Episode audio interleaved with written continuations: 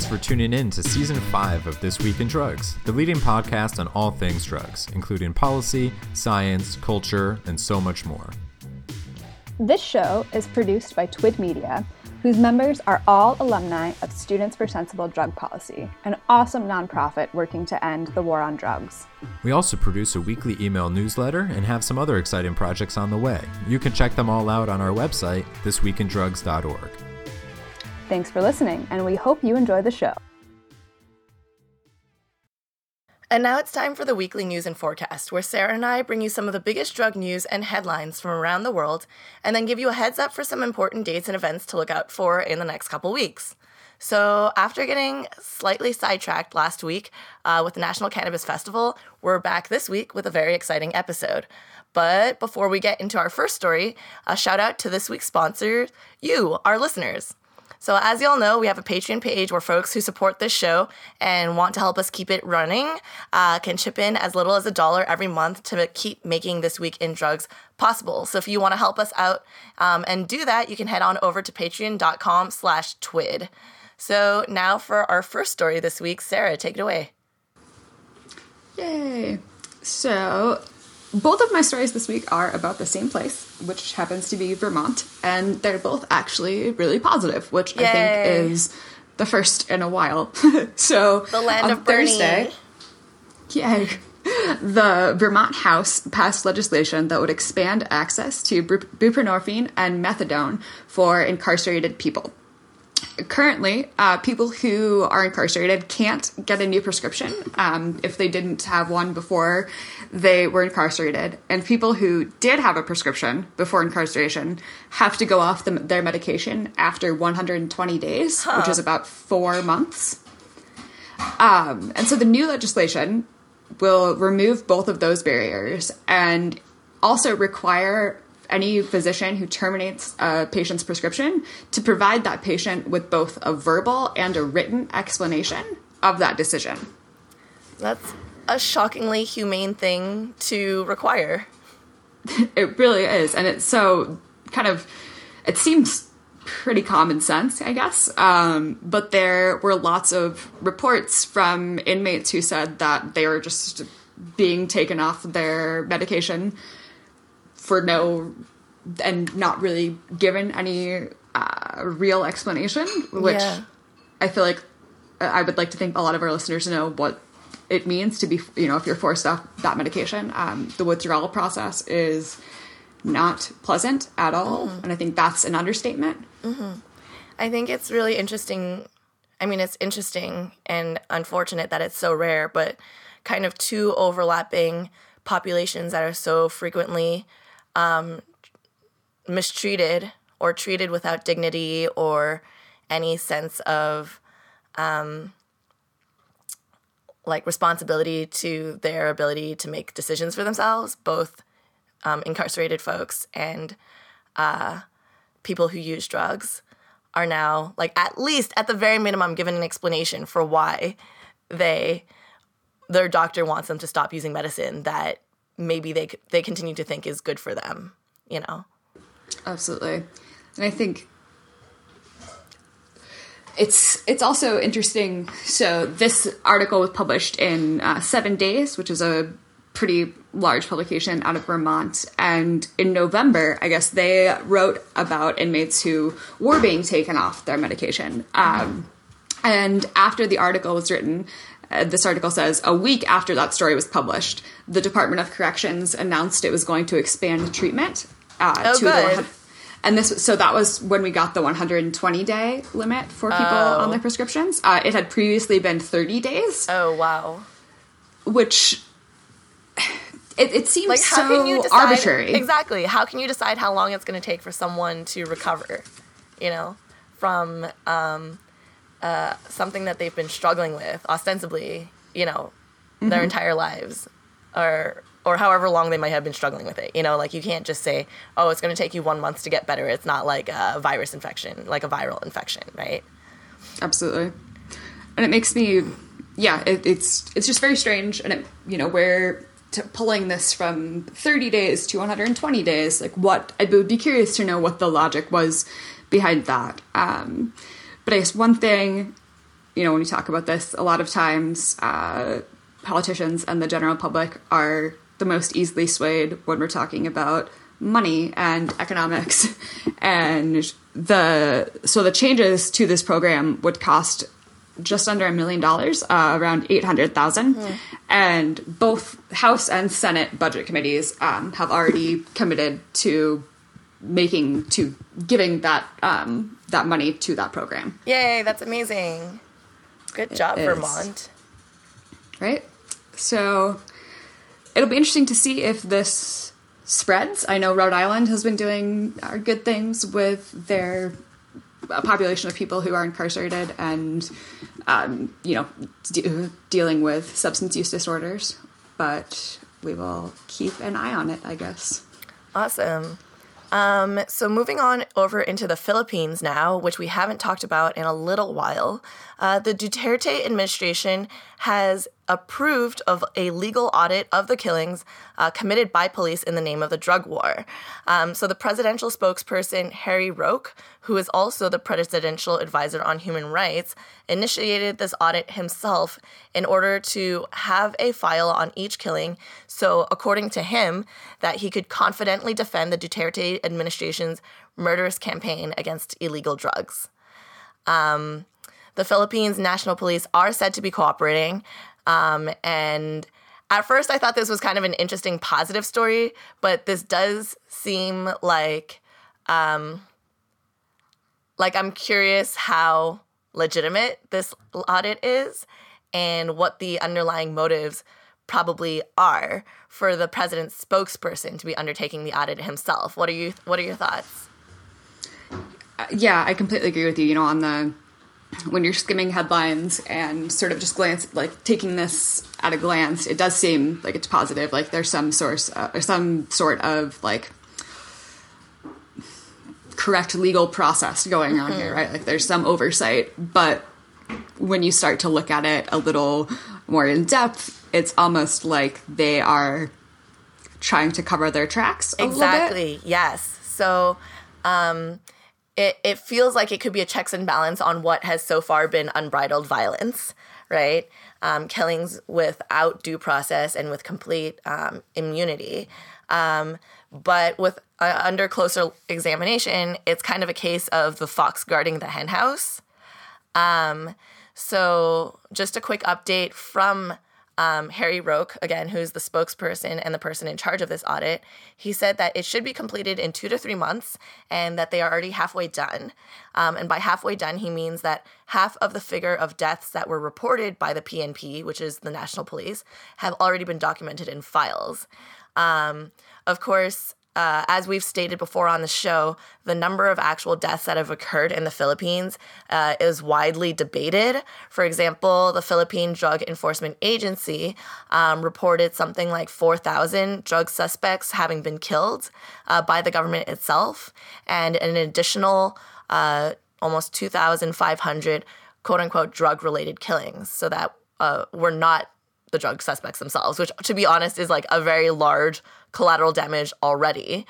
Um, but then we're getting conflicting reports from international NGOs like the Human Rights Watch or critics of Duterte from inside the Philippines who put the estimate of total deaths closer to 12,000 or even 20,000. So, like two to three times what the uh, Philippine DEA themselves are estimating. Mm-hmm. I mean, yeah, we've been covering this for coming up on two years yeah. at this point. It was summer of 2016, and so I um, am hard. It would be very challenging for me to believe that the official numbers are, you know, below 5,000 for drug suspects killed by the Right. I think the, the, DEA. I think I remember even last year it was already uh, upwards of 7,000 and the world was shocked by those numbers. Um, and again, since this has been going on for two years, it's kind of hard to believe that they've suddenly had a change of heart and are now worried about um, each of those killings actually being uh, legitimate and justified. Um, if you could say that. Um, just as a final thought, uh, this to me is very reminiscent of the type of internal affairs investigations we see here um, in the United States uh, after or frequently following police brutality or uh, fatal police shooting cases, um, where we know that these internal affairs investigations that are done by the police departments themselves um, almost always absolve the officer of guilt, even in cases where witnesses uh, can clearly see the officer has shot an unarmed person, um, and that there and and in those cases no excessive force is found. So, what Harry Roque is saying, which kind of shows that he's come to a conclusion before uh, even having completed the investigation, he says, "So in a few months, I will have a file." Uh, each for every killing reported by the PNP, indicating that there has been no excessive use of force. Period. so he's predicting the fu- the future. They have they don't have all the files yet, but he knows that all of them are going to show that there's no excessive use of force. Yeah, that's ex- that's exactly what he is predicting, and the kind of future that he can make true. Yeah, exactly. Taking things into his own hands. Right. But I guess we will uh, bring us some better news. Yeah, bring us some better news, Sarah. I can and I will. Thank you, Vermont. so, this week, um, again, the same publication, Seven Days, published an article about the Vermont Department of Health and a pilot program that it's been operating for the last 15 months. Um, and it's a partnership with Vermont Cares, which is an organization that provides needle exchanges and other harm reduction services throughout the state. Um, and this specific pilot program will it will and has been um, providing people with people who use heroin with fentanyl testing kits. Mm-hmm. Um, so, health department officials say that about 130 people have received kits so far.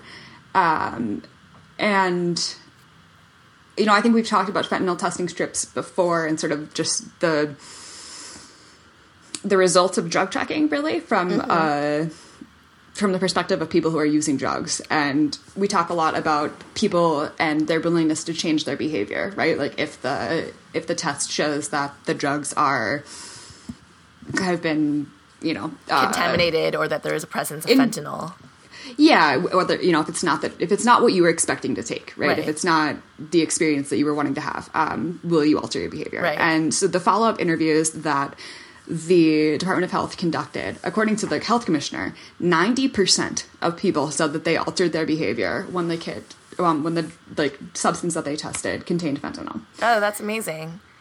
I, I mean, it, honestly, yeah. that's one of the biggest questions that we face um, from legislators, and I haven't had any data so far to back this up when they are asking about the effectiveness of um, fentanyl testing strips, right?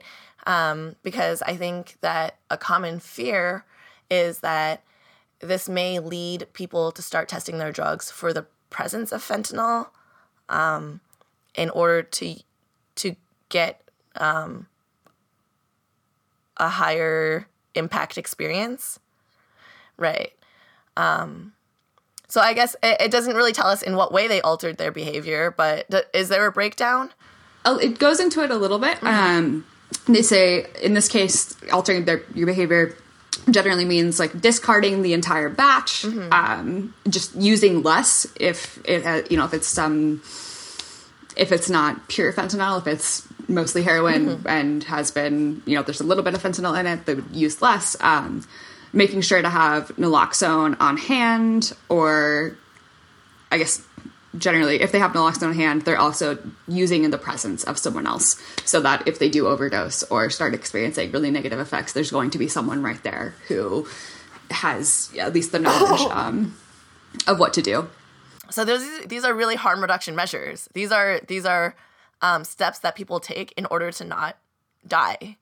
Exactly, and that one thing that really stuck out to me about this article was the understanding of harm reduction principles uh, that the Department of Health and specifically this this health commissioner uh, Mark Levine seemed to really have. Um, awesome.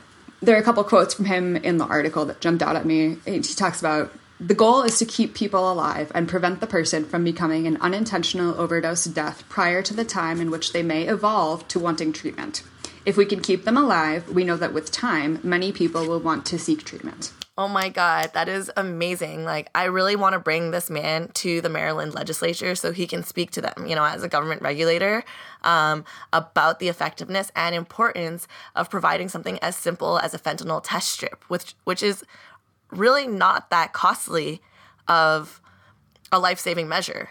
Um, exactly. The breakdown in the article says they, you know, costs about one dollar per strip, and the total cost of this pilot program so far mm-hmm. has been under three thousand dollars. Mm-hmm. Oh my uh, God. Yeah, two thousand eight hundred dollars is the figure that this article gives. So being able to um, give this to like every person who uses heroin in the state of Vermont, that's and it just it's i mean yeah the co- again you know i talked with the last story about how cost and economics can be strong persuading figures. Um, so that's definitely a number to remember.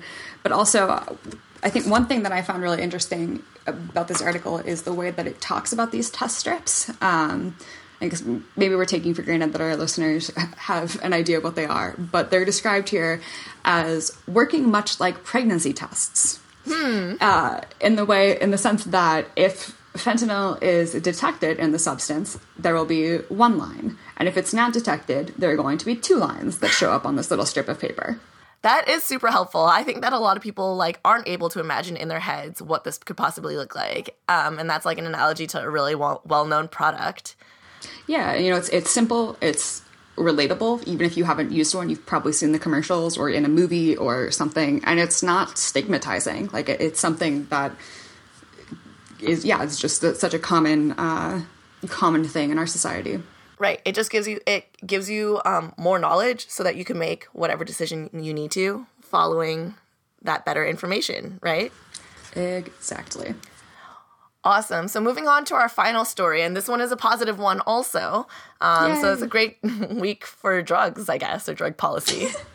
um, a new study published in the American Journal of Psychiatry has found that the use of ketamine shows significant results in the rapid treatment of major depression and suicidal thoughts. The study was conducted by a Johnson & Johnson subsidiary in conjunction with researchers from the Yale School of Depression. So it's actually the first in the world to look into the use of ketamine as a treatment for depression that has been done by a drug company. Um, so they're actually going through the um, regulated process to be able to prescribe ketamine for the use of uh, depression, and specifically um, for the rapid treatment of depression, since a lot of commercial antidepressants um, take several weeks before they become effective. Wow. Yeah, this is, you know, it's not, I don't think it's the first time we've talked about ketamine um, as treatment for depression and, and mental health issues, but it's, it's still, it's always encouraging to have actual data that's published in legitimate scientific journals that people can refer to and it's not, you know, uh, Like hearsay from ravers. Exactly. I was going to say people posting memes or whatever uh, on the internet. This is, it, and I guess I, I don't know. I, I have gone off a lot about drugs and mental health and the um, various treatments, both legal and illegal. Mm-hmm. And I think that this is incredibly exciting be- uh, for really the reason the the time reason that you talked about, right? Mm-hmm. A lot of like SNRIs and SSRIs, which deal with serotonin and norepinephrine, um, they do they take a while to actually start working. Mm-hmm. Whereas this, and so when something, when people are really in an incredibly severe de- depressive state and potentially risking um, hurting themselves, they need something that's going to work much quicker. And right now, a lot of we don't have we have a lot of band aid solutions for that, right? But we don't have much that's going to go in and really help people like immediately. chemic- uh, like chemically in ways that Yeah. maybe you can't with uh, community support or therapy or like talk therapy even. But yeah, um, I mean that's absolutely right. This trial actually looks specifically at subjects who were at imminent risk of suicide. So this isn't even folks who have, you know, like chronic or latent depression. It was really people who were already um, imminently at risk. Um, all patients were treated with a stay in hospital as, as well as uh, the use of their regular antidepressants, so they weren't forced to be taken off uh, whatever medications they were already on. Um, Interesting. in addition, half were given ketamine um, in a nasal spray, and then the other half were given a placebo. And the study found that those who were using the ketamine nasal spray had a much greater improvement in their depression symptoms at all points over the first four weeks of treatment. So it sounds like they did one month's worth of treatment. Um, and however, at 25 days, so that's approximately the end of the first month, the effects then leveled out. So it seems like this is kind of a stopgap um, for those first four weeks um, after someone is severely, severely depressed um, mm-hmm. before you know new antidepressants may kick in. Yeah, that's. I think that's incredible. It's really, it's very encouraging. You know, a lot of times when someone is at at their lowest point or at that kind of um, severe risk, imminent risk, I guess, it can be difficult to even pick up the phone or reach out to a psychiatrist or some kind of medical professional who can assist in that way. And so something like this that essentially would allow you to function mm-hmm. um, at that point and function for long enough to, you know, find to change your prescription or try some other kind make make adjustments to the treatment that you're already receiving. Um, that's really encouraging. And a nasal spray is also really interesting. Um, I know it reminds me a little bit of I, I have really bad seasonal allergies, and it reminds mm-hmm. me of the nasal spray you can get for yep. like just for um, like pollen and stuff these days. Mm-hmm. And I just thinking about like if I were in the middle of a like pretty bad allergic attack, which is you know a much less severe example. Um, but like if I'm sneezing and stuffy and like my throat is itchy and all of the shit. Um, I feel like it'd be it's still so much easier to take just a, the nasal spray to like clear up my immediate symptoms than it would be to get on the phone and call my doctor and be like, "Hey, I have really really bad allergies right now. Can you prescribe me something new because whatever over the counter medicine I'm taking isn't working." Um, so I just like having that simple of a tool even um, in your pocket, you know, could could be a matter of life and death. Absolutely, it'll be interesting to see um, what kind of developments we see from here. This episode is brought to you by listeners like you. Join them at patreon.com slash twid. If you've listened to This Week in Drugs before, you know that we have a 30 second commercial each week, which helps cover the cost of producing the show. But that's not our biggest source of funding. The big majority of our money comes from listeners like you, who sign up to support our work with a small monthly contribution. At patreon.com slash twid, you can get some great perks for as little as $1 a month. This money helps us pay our bills, like web hosting and audio production software, so that we can keep creating great content for you to listen to each week. Again, that's patreon.com slash twid. We appreciate your support. And now for our quick hit headlines. On Wednesday, our favorite governor, Paul LePage of Maine, vetoed legislation that would have removed age restrictions on naloxone access. Oh, boo. The, legis- the legislation received a total of seven no votes in both the House and Senate combined. The legislature will reconvene next week and would need a two thirds majority in both chambers to override the veto. So keep your fingers crossed. Congresswoman Eleanor Holmes Norton, representing the District of Columbia, is set to introduce legislation that would allow for the use of medical marijuana in federally subsidized housing. Quote, Individuals living in federally funded public housing who are prescribed legal medical marijuana should not fear eviction for simply treating their medical conditions, end quote, Norton said in a statement.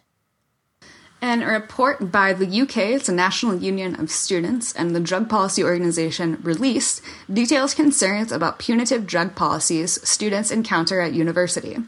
Almost 3,000 students responded to the survey, with nearly 60% reporting lifetime drug use. Wow.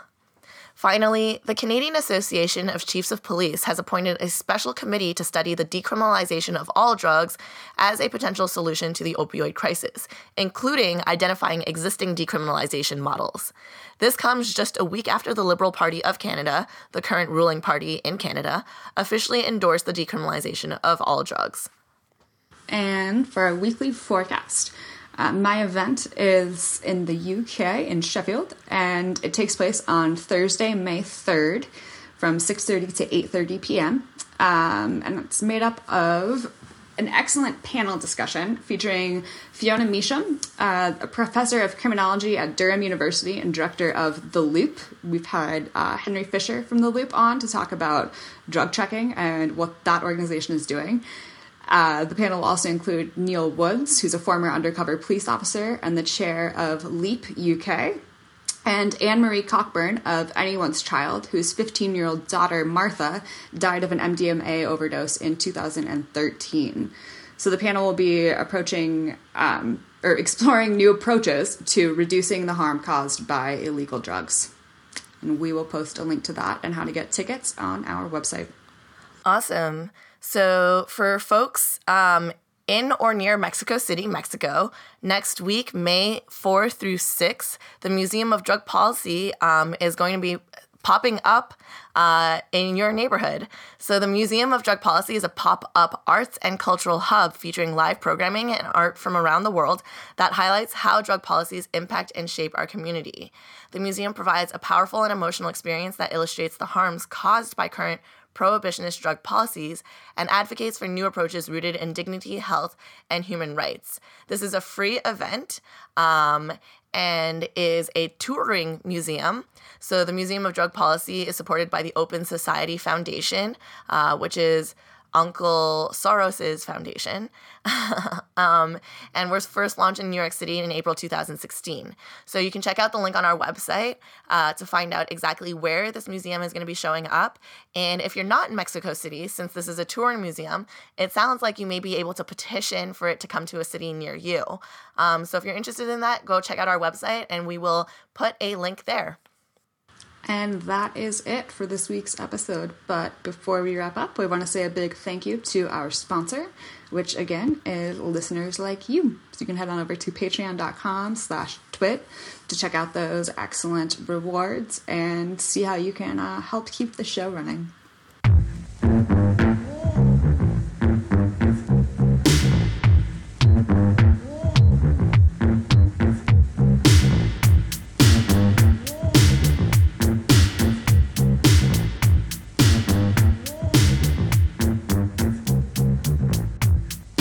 Thanks again for listening to season five of This Week in Drugs, hosted by Sam Tracy and me, Sarah Merrigan, and produced by Chris Harris. If you liked this episode, please be sure to subscribe so that new episodes will be sent straight to you. If you really liked this episode, you can help other people discover us by writing a quick review in iTunes or wherever you're listening. And if you absolutely love this episode and want to support our work, you can make a one time contribution using PayPal, become a monthly supporter on Patreon, or even sponsor an episode. For links to those and to learn more about our other projects, head on over to thisweekindrugs.org.